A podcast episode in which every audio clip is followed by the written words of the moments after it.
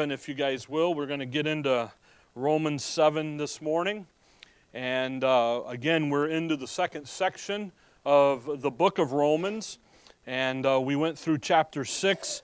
Uh, we introduced chapter 7 last time. And now we're going to start getting into the details here um, as we come into our identification truths. This second section is uh, tremendously important most grace believers, or most believers, I should say, never really get out of the first five chapters. Uh, they, they learn about their justification, and then the natural urge is to run right to chapter 12, verse 1, and uh, that is to go do your reasonable service. And they skip chapter 6 through 11, and you need 6 through 11 just as much as you need chapter 1 to 5 uh, in order to do your reasonable service, chapter 12 to 16. If you don't have 1 through 11, then your service is going to be very frustrating and uh, very much a, uh, a frustration to you. And thus, when you get frustrated and you get uh, that little word called discouragement comes into play, and then discouragement says, I quit. And then you quit doing, instead of pausing and going back and, and saying, wait a minute, because when you get into the identification truth and you begin to learn who we are, that's why in chapter 6, Paul does that know ye not. Know this, know that. You got to know, reckon this. Likewise, think about it like this. Then here in chapter 7, verse 1, know ye not. Now we're going to get to the second issue here uh, in, in that. And in chapter 6, again, we find that we are dead to sin. Our relationship to sin is a dead relationship. It doesn't say that sin is dead. Sin is much the enemy. That's why, in, if you look there in chapter 6, if you look there in verse 19, I speak after the manner of men because of the infirmity of your flesh. it didn't go away. Our relationship to it is what the issue is. And that's there in, in chapter 6 there in verse number 2, where he says, How shall we that are dead to sin live any longer therein? So our relationship is dead to sin. And again, and now as we come into chapter 7, if you look there to, at verse number 4, Wherefore, my brethren, ye also are become dead to the law by the body of Christ. So now in chapter 7, we have another death we're dead to the law, that operating system, the program. So in chapter 6, you learn to play, you, you learn about your position. Okay, we, I was, we used on Monday night, most of the young people play softball, and so I was using a softball analogy. We learn to play third base. Now, in chapter 7, we're going to learn to play by the right rules. We're going to play by softball rules of the game rather than football rules, okay? So again, there's, a, there's an issue here in our identification, in our understanding of who we are in Christ, that we have to get clear that we're playing under the right program, the right operating system. In chapter 1 to 5, we learned that Christ died for our sins. So the, the penalty of sin has been taken care of. In chapter 6, 7, and 8, we're learning also that he took care, that his death also took care of the power of sin in our daily lives. Again, dead to sin, we're going to be dead to the law. In chapter 8, we're going to find out that we have another death that's dead to the flesh, yet we're what? Alive unto God. Chapter 6, we're alive unto, we're alive through Christ. Chapter 7, and then in chapter 8, we're going to find out that we have a, an additional power source introduced to us, and that's the Holy Spirit. Okay? So, uh, kind of a recap there, and, and as we go into this in chapter 7 now, verse 1 Know ye not, brethren, for I speak to them that know the law, how that the law hath dominion over a man as long as he liveth. For the woman which hath a husband is bound by the law to her husband so long as he liveth. But if the husband be dead, she is loosed from the law of her husband.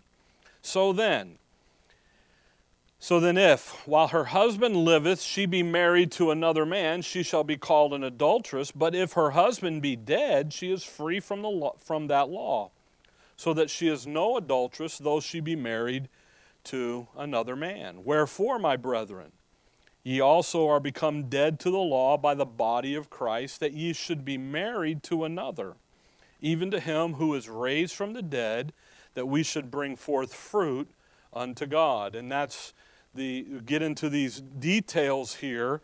Um, again, we're uh, we last time at the reason why we need Romans 7. Well, that's because of chapter 6 and verse 14. In chapter 6, verse 14, Paul says, For sin shall not have dominion over you. Okay, why doesn't sin have dominion over you?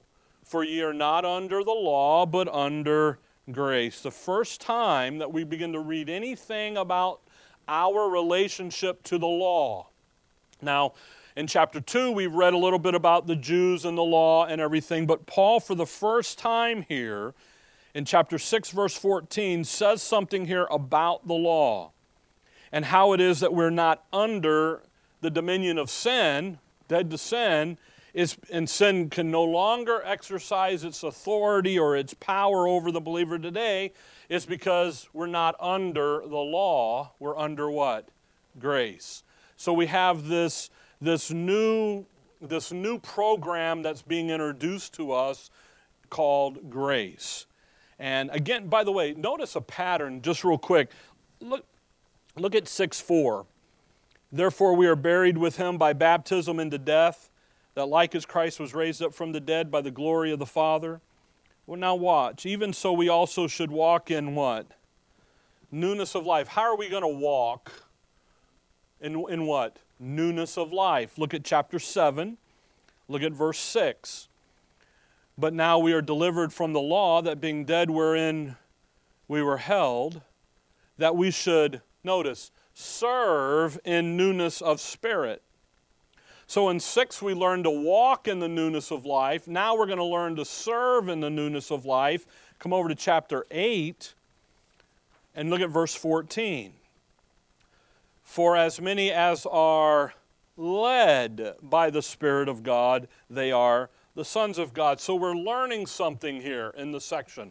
We're learning what it means to walk, what it means to serve, and what it means to be led. And it's a critical point here in our development. I, okay, I tried to, you know, chapters 1 to 5, we're in that courtroom, and he's legal, the legalese and all the legal jargon and so forth that Paul's doing, improving the case and pointing it. Now you come out of chapter 5, verse 1, therefore being justified. By the way, if you're not justified, where, where do you got to do? Go back to chapter 1, start over. okay, the assumption by Paul coming out of out of 1 to 4 is that you're what? Justified. Now, because you are justified, the next growth, the, the next issue in our growth is, gonna, is the identification and, and so forth. So, uh, quickly, just a reminder the, the outline of the chapter, the first four verses. Here's the declaration. Here's our position. What are we? Dead to the law. Verse 4 there. Then you start in chapter verse 5 and run down to verse number 12. And here is the description of things and the provisions that are ours being in Christ and through Christ. And then in verse 13 to 25, we see the application of it.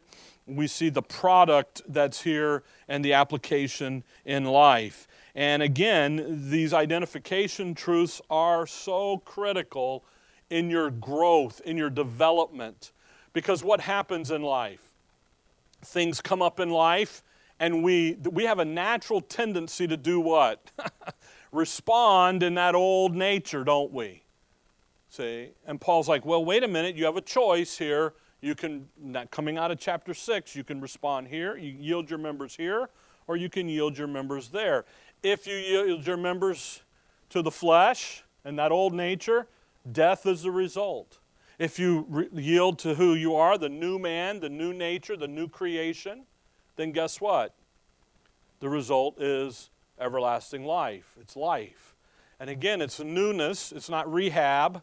It's not a refab, it's not a redo, it's a newness, it's a new thing that he's doing here. So, in the first, in here now in chapter 7, again, the, the, the Paul's using an illustration in the first four verses. And uh, just need to notice this real quickly here first. He uses an illustration of marriage, if you notice that. And he uses it just as it is an illustration. He doesn't use this to teach you about marriage. Okay? If you use this passage and think about marriage using this passage, you're, you're, you're improperly using the references. Paul deals with marriage in 1 Corinthians 7 and in Ephesians 5 and Colossians 3. This is illustrative only. So, quite frankly, it's dangerous to go through these verses and try to use the, this information, this doctrine, and place it into marriage. All right? Paul is only using the, mar- the issue of marriage between the husband and the, wife, and, and the woman, the wife here, as an illustrative purpose only. So, first, let's leave it there. Okay? In chapter 6, we learned we have a new reality, we have a new identity, we have a new life in and through a person, the Lord Jesus Christ. Now, in chapter 7, we're going to learn that that new reality and that new identity we learned about in chapter 6 comes with a new program that's going to enable the newness of life to become a reality in our lives on a day by day basis. Okay? You follow? Trying to get you thinking, all right? In chapter 6, he says, You're dead, you're buried, you're planted, you're raised, you're alive, you're free. Chapter 7, you know what he says? That old operating system that God downloaded for the nation of Israel, he's downloaded a new operating system, and we're to use that and we're to plug into that in order to have that access into the new identity, to reflect and enjoy the new identity. You understand that? I have an iPhone. I used to have an Android. I like my Android better. But I had got talked into an iPhone, and that's fine. But I had to do what? I had to learn something different. The problem is, is that I liked a couple apps on my Android that won't work on my iPhone. Well, they're making that, no, the, the patches didn't work. So I had to leave them on my desktop.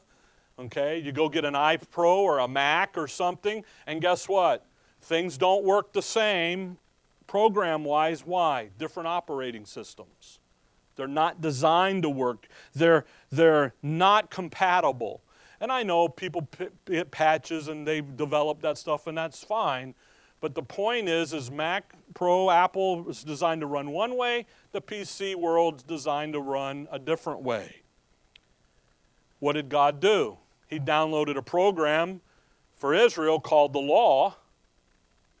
We looked at it last time the if and the then, that conditional relationship.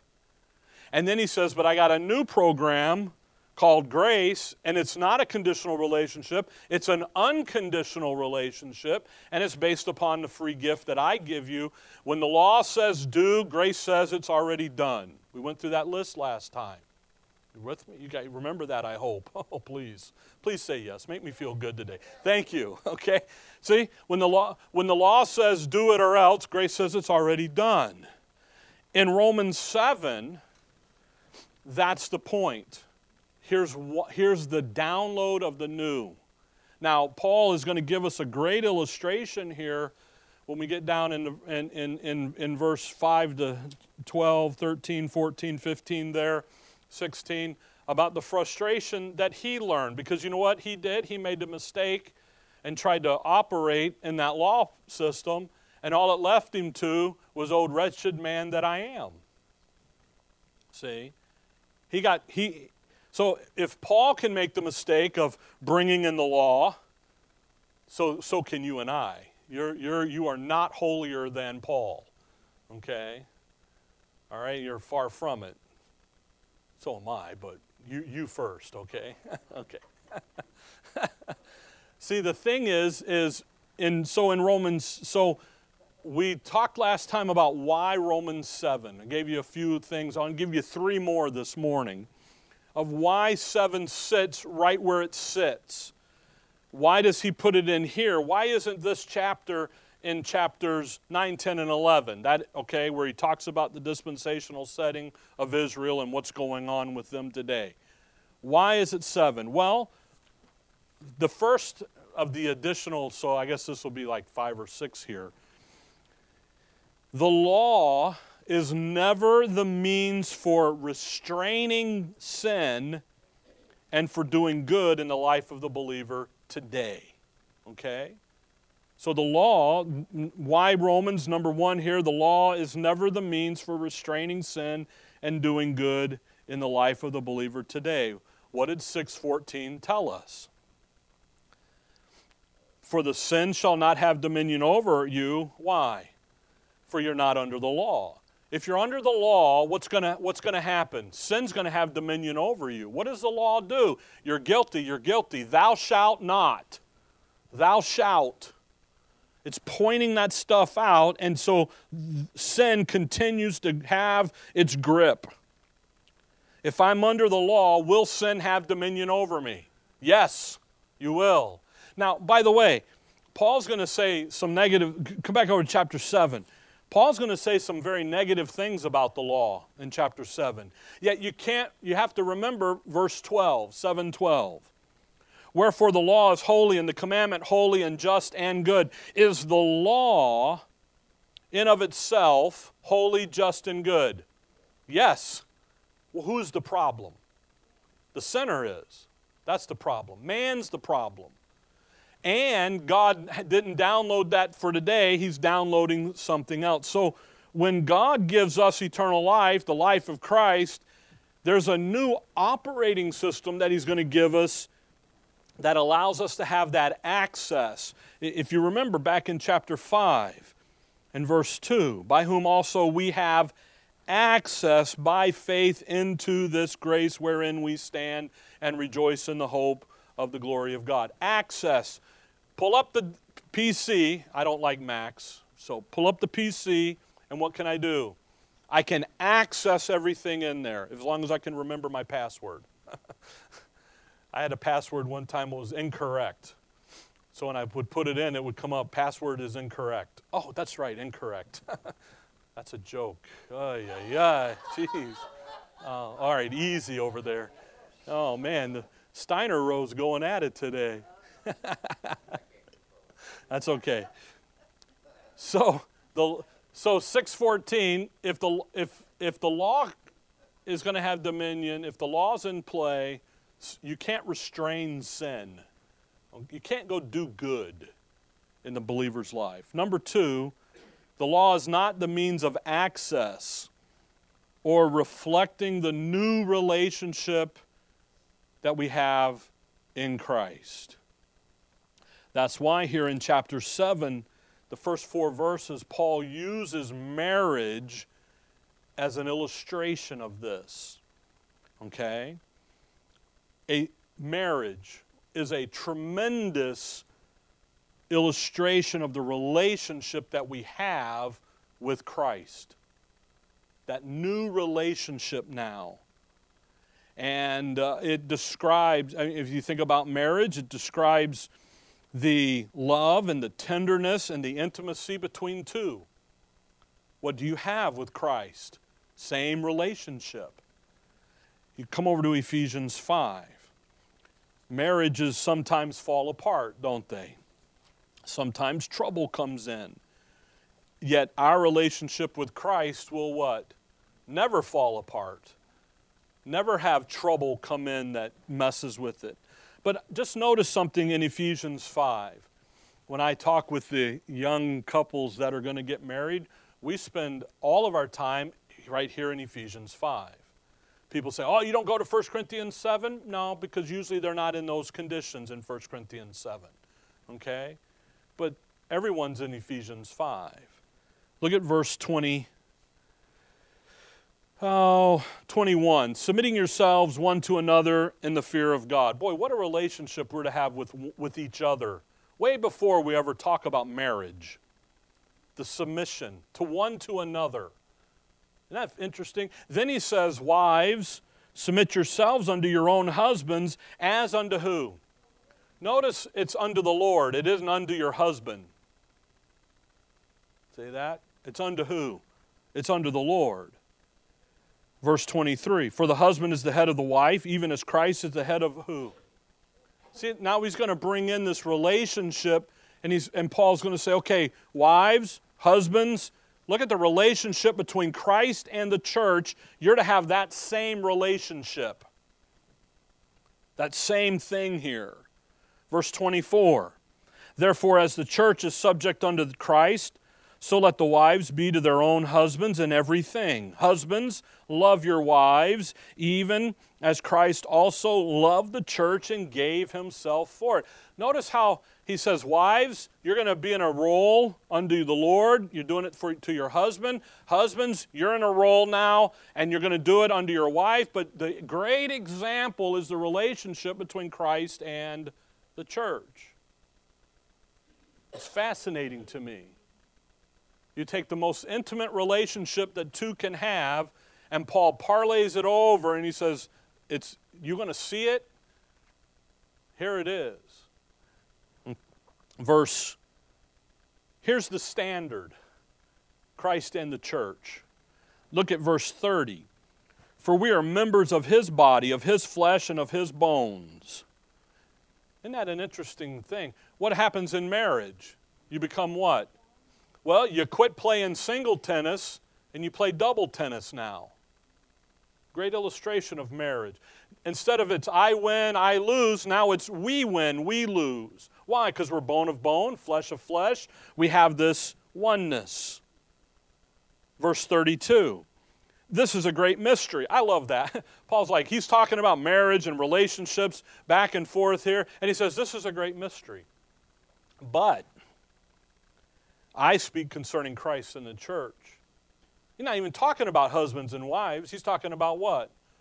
That relationship between Christ and the church, the body. No other illustration that can be more demonstrative and reflective of our relationship between Christ and the believer, the church, than marriage. So in Romans 7, the first four verses here, when he talks about marriage, He's talking, he's illustrating out the relationship here that we're to have between us and the law, us and grace. What's the relationship that we are to have to the law? Verse 7 4. Romans 7 4. What are we? We're dead, aren't we? Where we've God has severed the relationship to the law. He's severed the, the old operating system. Why did he do that? Well, because of chapter 6, verse 19, that infirmity of the flesh thing issue there. You see, the infirmity of the flesh, we talked about a couple weeks ago when we went through this. The infirmity of the flesh, it, I try to drill down simple little things. The infirmity of the flesh simply is our gravitation toward the external, outward performance. The infirmity of the flesh is give me something to do so I can go do it. That's what the law says when we looked at the law last week. What does grace say? There's nothing for you to do, it's already been done for you. So, what does our flesh do? Well, that can't be true. I got to have something to do. That becomes an infirmity becomes a detriment because what are we always trying to we're trying to do something and when you learn who you are in Christ you say wait a minute I already have.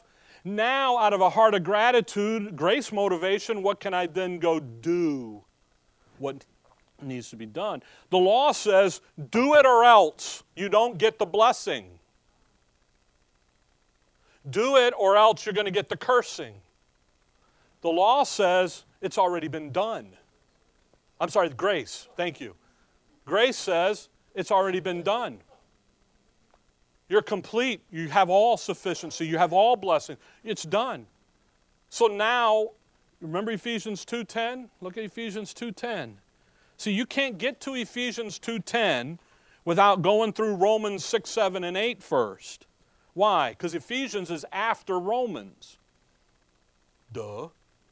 Natural reading. But what happens? Everybody runs to Ephesians 2 instead of going through 6, 7, and 8 and getting the understanding down in them. Look at 210.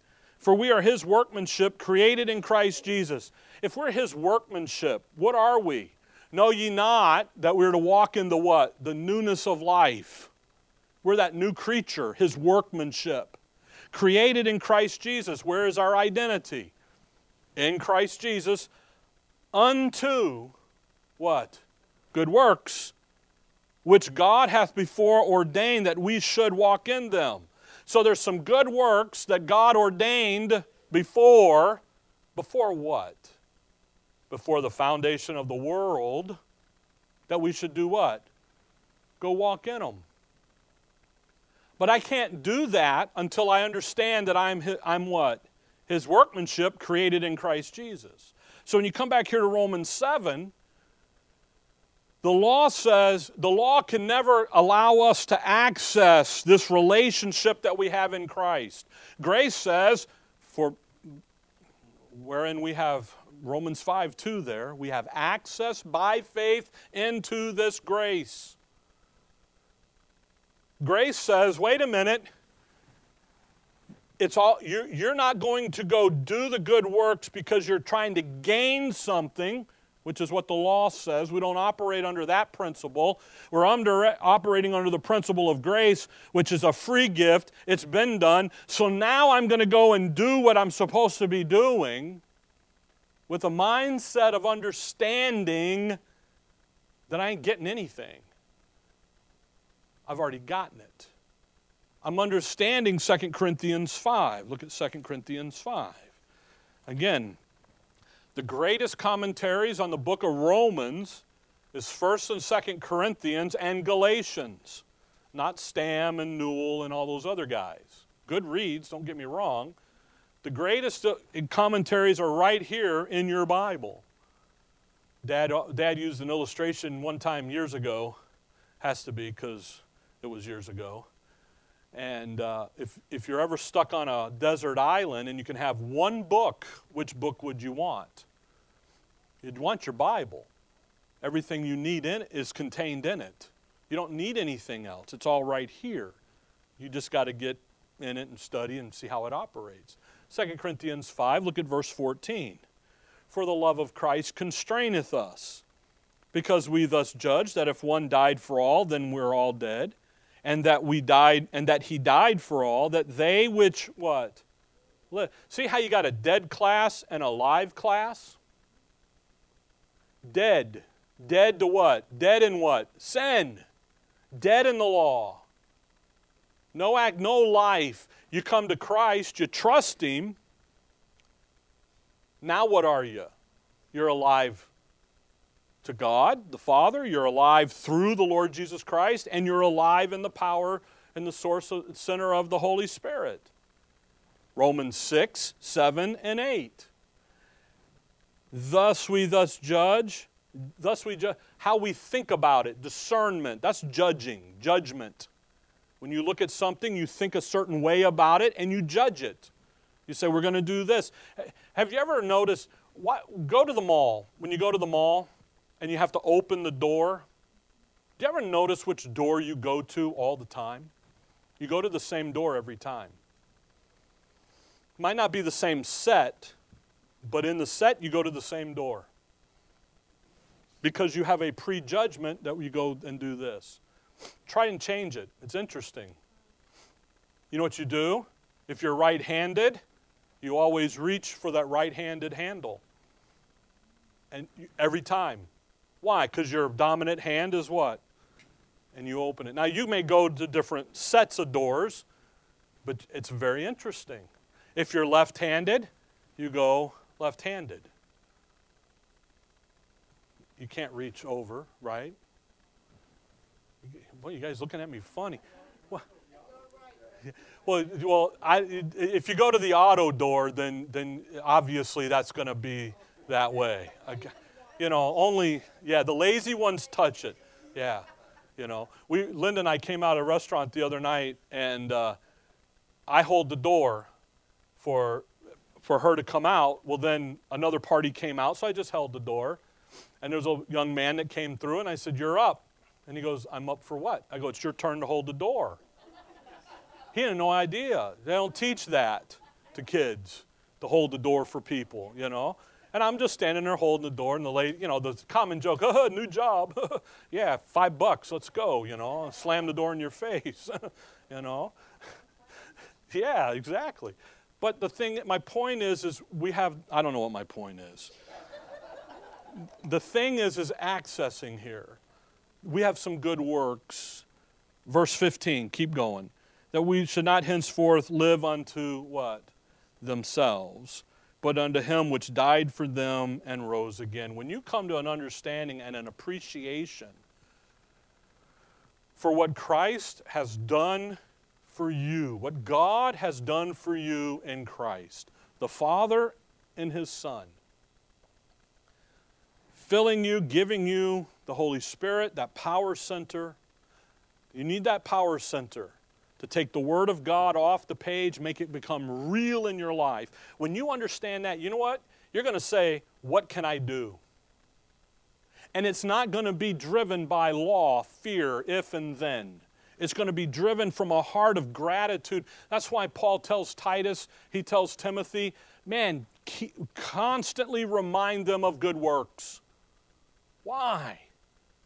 Because it's coming from a heart of, of gratitude, of appreciation, of a thank you, Lord, you know, of, a, of thanksgiving. The infirmity of the flesh comes along and says, go back to Romans 7. What do I have to do? Give me something to do, preacher. Grace says, There's nothing for you to do, it's already been done.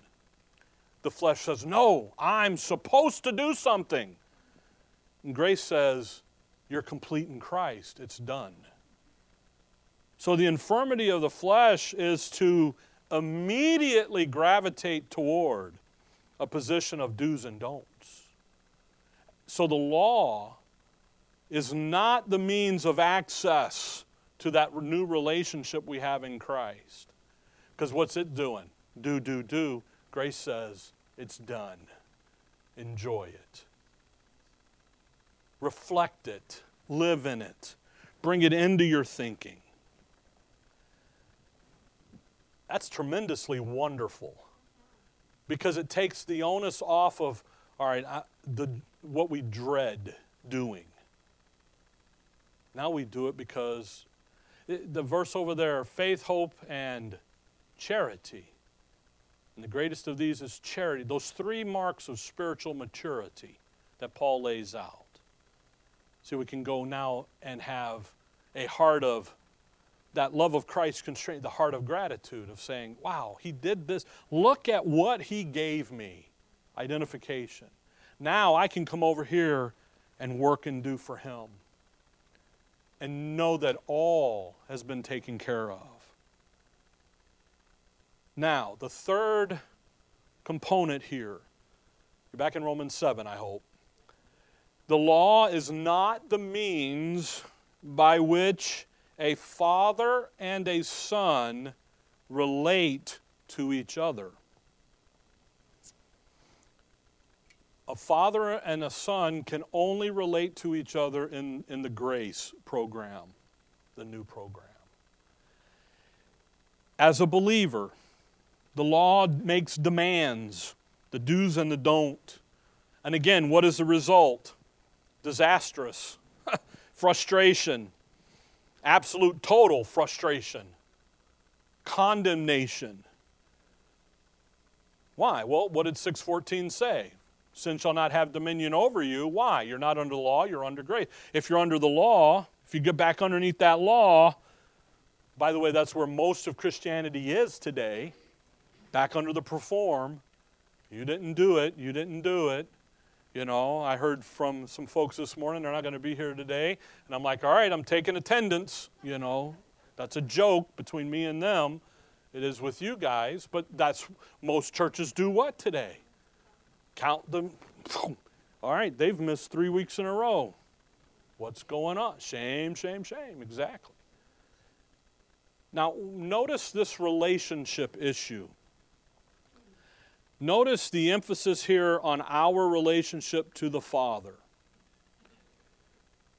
It'll only happen in the, in, in, under grace. Look at verse 1. Now you know, now you know, uh, know, I'm sorry, know ye not, brethren, for I speak to them that know the law, how that a law hath dominion over a man as long as he what? Liveth. Now watch. For the woman which hath a husband, watch the illustration, is bound by the law as long as her, as long as uh, to the law to uh, I'm sorry, is bound by the law to her husband as long as he liveth. But if the husband be dead, she is what? Loosed. You see that loosed? Okay? Verse 3. So then, if while her husband liveth she be married to another, she shall be called an adulteress. But if her husband be dead, she is, what's that word? Free from that law. Notice we have two words here talking about relationship loosed and free. They're, they're similar, but they're completely different. In the illustration of the husband and wife, the wife is under the authority of her husband as long as he's alive. But when he dies, two things happen loosed and free. Follow that. So if we are, verse 4, dead to the law, what are we then? Loosed and free. Loosed. 7 2 here. The law, that word loosed tells you that the law is not a permanent institution that God gave and that God established. You follow that? It's not permanent. If it was permanent, you could never be what? loosed. You'd always be chained to it. We find our relationship that we have to Christ. That that relationship now severs all of the ties and the contract, uh, the, the, the legal authority, the legal jurisdiction of the law over our lives. It's been severed. We're loosed from it. By the way, how are we loosed from it? By death. Again, functional death here, not physical death, because I still look at you. Some of you I'm wondering, though, you know. okay? You look like death warmed over. All right? Hey, easy back there. See, I, okay. no, what are you here? You see, law, the law is not a permanent institution. We're loosed from it. By what again? By death, identify, identification here. Then he says in verse 3 there, that she's free. But what is she free? Look at verse 3 there. But in the middle of the verse. But if her husband be dead, she is free from that law, so that she is no adulteress, though she be married to another. The wife is now allowed to establish a new relationship. She's allowed to go do what? Marry another what the Lord's pressing here, what Paul is pressing here is, is that you have been severed from any legal obligation to the law. You've been loosed from it so that you can now go and establish a new relationship. A new, something new here. You're free to go and be united, linked married to. That's why he's going to say in verse 4 that you should be married to another. By the way, you're not the bride of Christ. People use this verse to say, oh, they're the bride of Christ. Eh, eh. Go read Revelation. It tells you who the bride of Christ is. Okay? That new Jerusalem coming down there, all right? So don't, you know, keep your, eh, you know, it gets frustrating at times. For me, anyway. Maybe not you. You go, what is he talking about? Don't worry about it. If you don't understand what I'm talking about, you're better off. okay? But the thing is, is you have this new relationship with, the, with a person, by the way, notice. The person of the Lord Jesus Christ. Verse 4 Wherefore, my brethren, ye also are become dead to the law by the body of Christ. Now, again, this isn't the church, the body of Christ. Paul's talking about the what? The finished cross work of Christ. That issue back there in chapter 6 that we learned about that co-oneness that we that co-identification that we have with his death burial and resurrection. Side a of the cross dealt with the penalty of sin. Side b now chapter 6 7 and 8 is going to deal with the power of sin the identification. And he says hey because he went and died now you're what? Loosed and free. Look over at chapter 8 of Romans, chapter 8 and verse 3. He says, For what the law could not do, in that it was weak through the flesh, God sending his own Son in the likeness of sinful flesh, and for sin condemned sin in the flesh. Again, he's talking about the issue of the death, burial, and resurrection. Not the church, the body of Christ, but who he, his, what he accomplished at Calvary. So don't, when you come back to chapter 7 here, again, chapters 1 through 5, Christ dealt with the penalty of sin, the cross work. 6, 7, and 8, he's dealing with the power of sin and, and it's defeated, and he's dealt with that. So don't bring, you know, don't read 1 to 5 into 6 through 8, okay? Remember that what cross what the cross did for us. What did it do? It took care of both. And here, it's freed us from the law. Go back to chapter 7. Look at verse 4 again. It, it loosed me. By the way, Ephesians 2 over there. Uh, look, at, look at Ephesians 2. I told you, I showed you a minute ago, verse 10, how you have to have Romans 6, 7, and 8 to get to 210. Look at 214. For, for he is our peace, who hath made both one and hath broken down the middle wall of partition between us. What did he do? He loosed us from the law of, of circumcision. Having abolished in his flesh the enmity, even the law of commandments contained in ordinances, for to make in himself of twain one new man, so making peace. There's the free to go do what? Be married to another have that new relationship. And that he might reconcile both God, both unto God in one body by the cross, having slain the enmity thereby. See, if you don't have Romans 6, 7, and 8, Ephesians 2 ain't going to make much sense to you as far as the depth of what he's doing in it. Come back to chapter 7. 7 verse 4. A lot's going on at Calvary, folks. You got to pay attention to that. Verse 4. Wherefore, my brethren, ye also are become dead to the law by the body of Christ. What's the declaration? What's the purpose? You're what? Dead. Dead to the law by the body of Christ, by the cross work of Christ, the finished work of Calvary. He not only set you free from sin, but He also took care of the, the legalese and He set you free from the law. That Catch the that. There are two that's in this verse the intent, the purpose, the reasoning. That. What's to happen? Because we are now dead to the law, what's to, what's to happen? That you would be what? Married to another, even to him who is raised from the dead. You can now go and have that new relationship that intimate, tender, kind, loving relationship.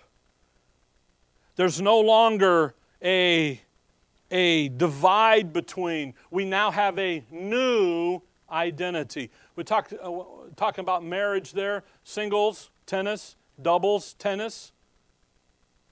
When when when the when you got married, if you're married, when you got married, you formed a new family unit.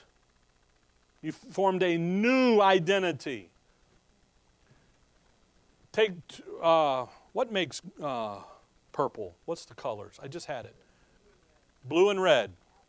Red and blue. You take red and blue, red, blue, and you put them together, and what do you get? Purple. You get a new color, don't you? Do you know that you can't pull red and blue out of purple? It can't happen. It's purple. That's marriage. Took two people, their own free will, to say, I want to get married, and what happened? One color, new color, new identity.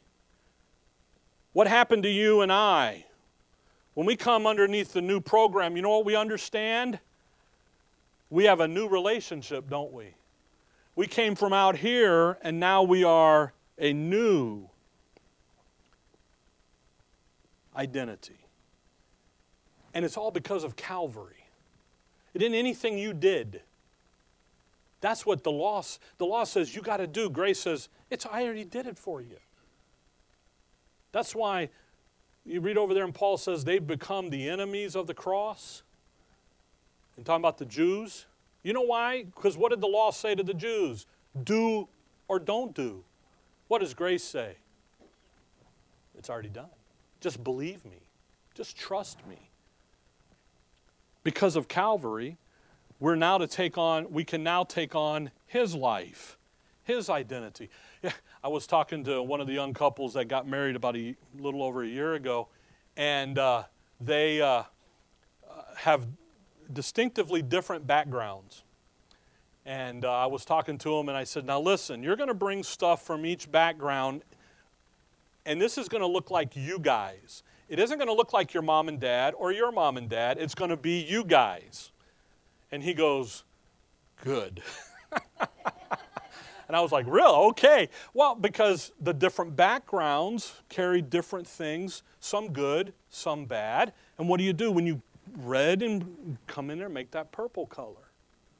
You have that that's there. Now you have a now you have new identity. You have new DNA. You have his DNA. So when they have children, what's going to happen? You got their DNA. Okay? You, if you look at my uncle, my mom's oldest brother, I look just like him. But then you look at me and you say, well, you look like your dad. But you look at me in certain, certain pictures, and I look like my Uncle Bentley. Why? Because I got a piece of Uncle Bentley through my mom, through Grandpa. And I have a bigger piece of my dad. So I, you put my brothers, the three of us together, we're bookends. Boom, boom, boom. Okay? That's where we are with Christ. Ray, notice verse 4. Got to keep going here. That, that ye should be married to another, even to him who is raised from the dead. It's fascinating. Paul keeps talking about resurrection, raised from the dead. Why does Paul keep talking about being raised from the dead? There's a key com- communication issue here. There's a key doctrinal point you got to take care of. And notice, because it goes back to chapter 6, verse 4 where he talks in chapter 6, verse 4, that Christ was raised up from the dead by the glory of the Father. And we talked about that. That isn't the issue of glory in the heavenly places and all that, and it isn't the power that God the Father and could raise him up. By the way, Christ had the same power. He gave me, in John, he says, He gave me power to, to, to, to lay my life down and to take it back up. It isn't that, it's rather the plan the glory plan. By the way, look at verse 6 4. The dead, uh, the dead by the glory of the Father, even so what? We also. And we talked about that. God didn't just resurrect his son to give him eternal life, he already had it. He did that. He resurrected Christ because that was the glory plan, that was the wisdom plan of the Father all along. Then he says, I'm going to give it to you also. He says, Listen, I got a plan here for the church, the body of Christ, believers, that you know what I'm going to do with them? I'm going to resurrect them too. And I'll be honest with you, folks, when Paul talks about the first fruits of the resurrection, yes, he's talking about Christ, but he's also talking about you and I. When Paul, go back to 7 4 when Paul talks about being raised from the dead, he's not talking about being raised to give you eternal life. He's talking about resurrecting you based upon the plan and the glory of the Father. He had a plan to do it for His Son, and because we're in His Son, we are joint heirs. He got it, we get it. The co oneness. Never based upon anything you do, but based upon who you are in Him. It's done. You see, folks, when Christ walked out of that tomb, you walked out of that tomb with Him. And again, only Paul tells us this. You never find this in Matthew, Mark, Luke, and John. You never find it in the Old Testament in the passages written to the talking about the Gentiles. By the way, God talks to the Gentiles a lot in the Old Testament, especially in the prophets. He looks at, Oh, ye nations, hearken ye, here, listen. See, here Paul says, Listen, folks, we got this new identity. We're dead to sin, we're dead to that old law program. Who you, what you see, folks, is being in, great, being in Christ under the grace program is how God the Father is glorified. But I'm going to tell you what, being in Christ and living under the law program is an act of disobedience. And God the Father is never glorified when you live that way. You know how I know that?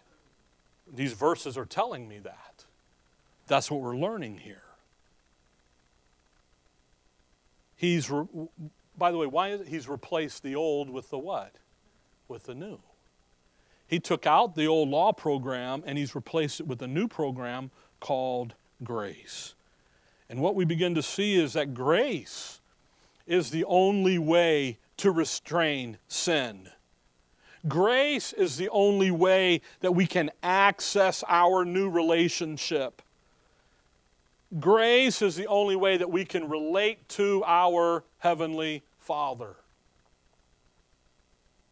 And how he can then relate to you and I. Now look at 7 4 because there's a second that. That. Purpose, intent again. Why? Why are we dead to the law? One, so we can have a new relationship with someone new. But, but think about I, I just think about that. What did Romans 1 to 5 tell us our relationship was with Christ as a sinner? We were his what? Enemy. We were ungodly. We were without strength. Isn't that something? But now what are we? Look at this new that we have.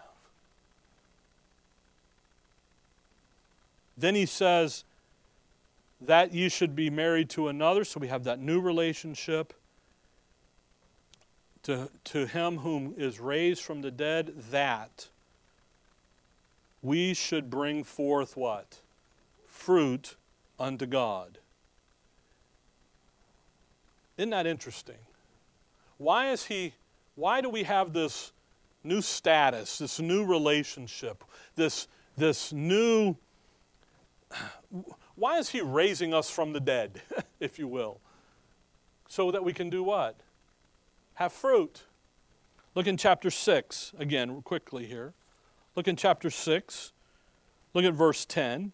For in that he died, he died unto sin. How many times, by the way? Just once. But in that he liveth, he liveth unto God. Verse 9 there, knowing that Christ being raised from the dead dieth no more, death hath no more dominion over him. When we went through this section, I told you Christ put himself in, he submitted himself to death. If that verse says death hath no more dominion over him. That means death did have dominion over him at one moment. at one time. Those three hours of darkness on the cross, he was under the dominion of death. But then what happened? Up from the grave he arose. It didn't hold him, so it no longer has dominion over him, so that he can do what? Verse 10 He liveth unto who? Notice it doesn't say he's alive unto God, it says he what? Liveth unto God. If we're raised in the newness of life, by the way, we are, then we can now do something we could never do before. We can live unto God. We can do chapter 6 there, verse 19, the end of that, servants to righteousness unto holiness. We can do the end of verse 4 and bring forth fruit unto who? God. That relationship, this new, the, the whole reason why the declaration of being dead to the law program, not underneath that at all, is so that we can come over here now and have a relationship with Christ that we've never had before, but it's designed for us to produce fruit. And I'll be honest with you, folks, that's what godly edification is all about. It's not for your own personal greedy advantage. People use it that way. Godly edification, folks, is designed to produce fruit in your life. 1 Corinthians 13 13. Faith, hope, and charity. The greatest of these is what? Have you ever thought about charity? Come, come over to 1 Timothy 1. I, I think about it quite a bit. 1 Timothy 1, verse number 5. See, we, we look at faith and hope and charity. We look at these and we grow. Those three marks of spiritual maturity. but in 1 Timothy 1, verse 5, Paul says, Now the end of the commandment is what? Charity. See? What's the end of the commandment? Charity. But notice it comes out of a pure heart and of a good conscience and of faith unfeigned. There's your faith and hope. There's your maturity. The pure heart. Think eh, pure not, not nothing dishonest in it. It's pure. How about a good conscience? Ooh, how you doing with that one? Faith unfeigned, never dying, never wavering. He says over there to Timothy in 2 Timothy there about his mom, about his mom and there, and, and that unfeigned faith, that never, that never quitting, never, never giving away. The end of the commandment is what? Charity. Now come back to 7 of Romans. The goal of your personal edification is not for you to know, some, know more than someone else. The goal of your personal godly edification is so you can go do what Jesus Christ did. What did he do? What is Philippians 2? I know I told you Romans 7, I'm sorry. Philippians 2, what did Christ do? He, did, he went and served other people. He went, Philippians 2, verse 6, verse 5, let this mind be in you, which was also in Christ Jesus. What mind is that? Verse 3, there, there let nothing be done through strife or vainglory, but in lowliness of mind let each esteem other better than themselves. What did he do? Verse 6 Who thought it not to be rob, who, who being in the form of God, thought it not robbery to be equal with God, made himself of no reputation, took upon him the form of a servant, and was made in the likeness of men. And being found and fashioned as a man, he humbled himself and became obedient unto death, even the death of the cross. Why in the world would he do that? Wednesday night, we're studying Matthew 26. We're going to get into the prayer issue. We're going to get into the garden scene and everything. Why does he do that? It was the will and the word of the Father to do. But who needed it? Sinners needed it. Mankind needed it. Humanity needed it. In Matthew 26 over there, he's going to say, I could pray right now to my Father. He'll send 12 legions of angels and rescue me from this moment. The very next verse, he says, Yeah, but then this is RJ's paraphrase, okay? He says, Yeah, but who, out, who else out there can fulfill the scriptures? Ain't nobody out there that can fulfill the scripture. He knew that. So when you come here in chapter 7 of Romans, he says, Hey, man, there's fruit for you to go and do. And your edification is designed so that you can go do what Christ did, and that was serve those that need help.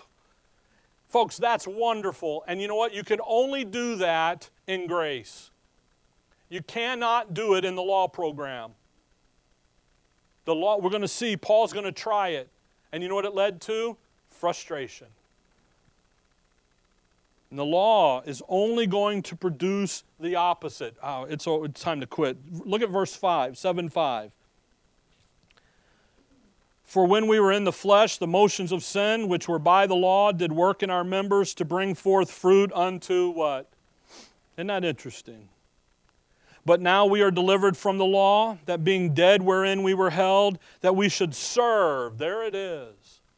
In what? Newness of spirit and not in the oldness of the letter. You know what the oldness of the letter is? Thou shalt not, or thou shalt. That's the oldness. He says, no, we're serving in the newness now. You see, folks, we'll have to pick up in verse 5 you can only produce fruit unto God in grace. The law will only bring about death and frustration. Again, we're not in Romans 12 yet, which is where everybody runs for serve, serve, serve, my reasonable service. And you know what happens? They get over there and they put themselves on an external performance based system and they run into that block wall right there and they bloody themselves and they don't understand why they don't have any rejoice, joy, enjoyment. And it's because they're doing it under the wrong program. You know, most of Christianity today does not usually take you back to the Mosaic law, they take you to their own law. The Lord t- calls the Pharisees and he calls it the traditions of the elders. They usually don't take you back to the thou shalt nots because there's some stuff back there that they're not allowed to do that they love doing today. So they, they fib it with the traditions and they exercise and they make up their own law. See. All right, I owe you five minutes. Dear Father, we thank you for the morning, Lord. We thank you for your word. And above all, Lord, we thank you for our identity and our relationship with you. In your name we pray. Amen.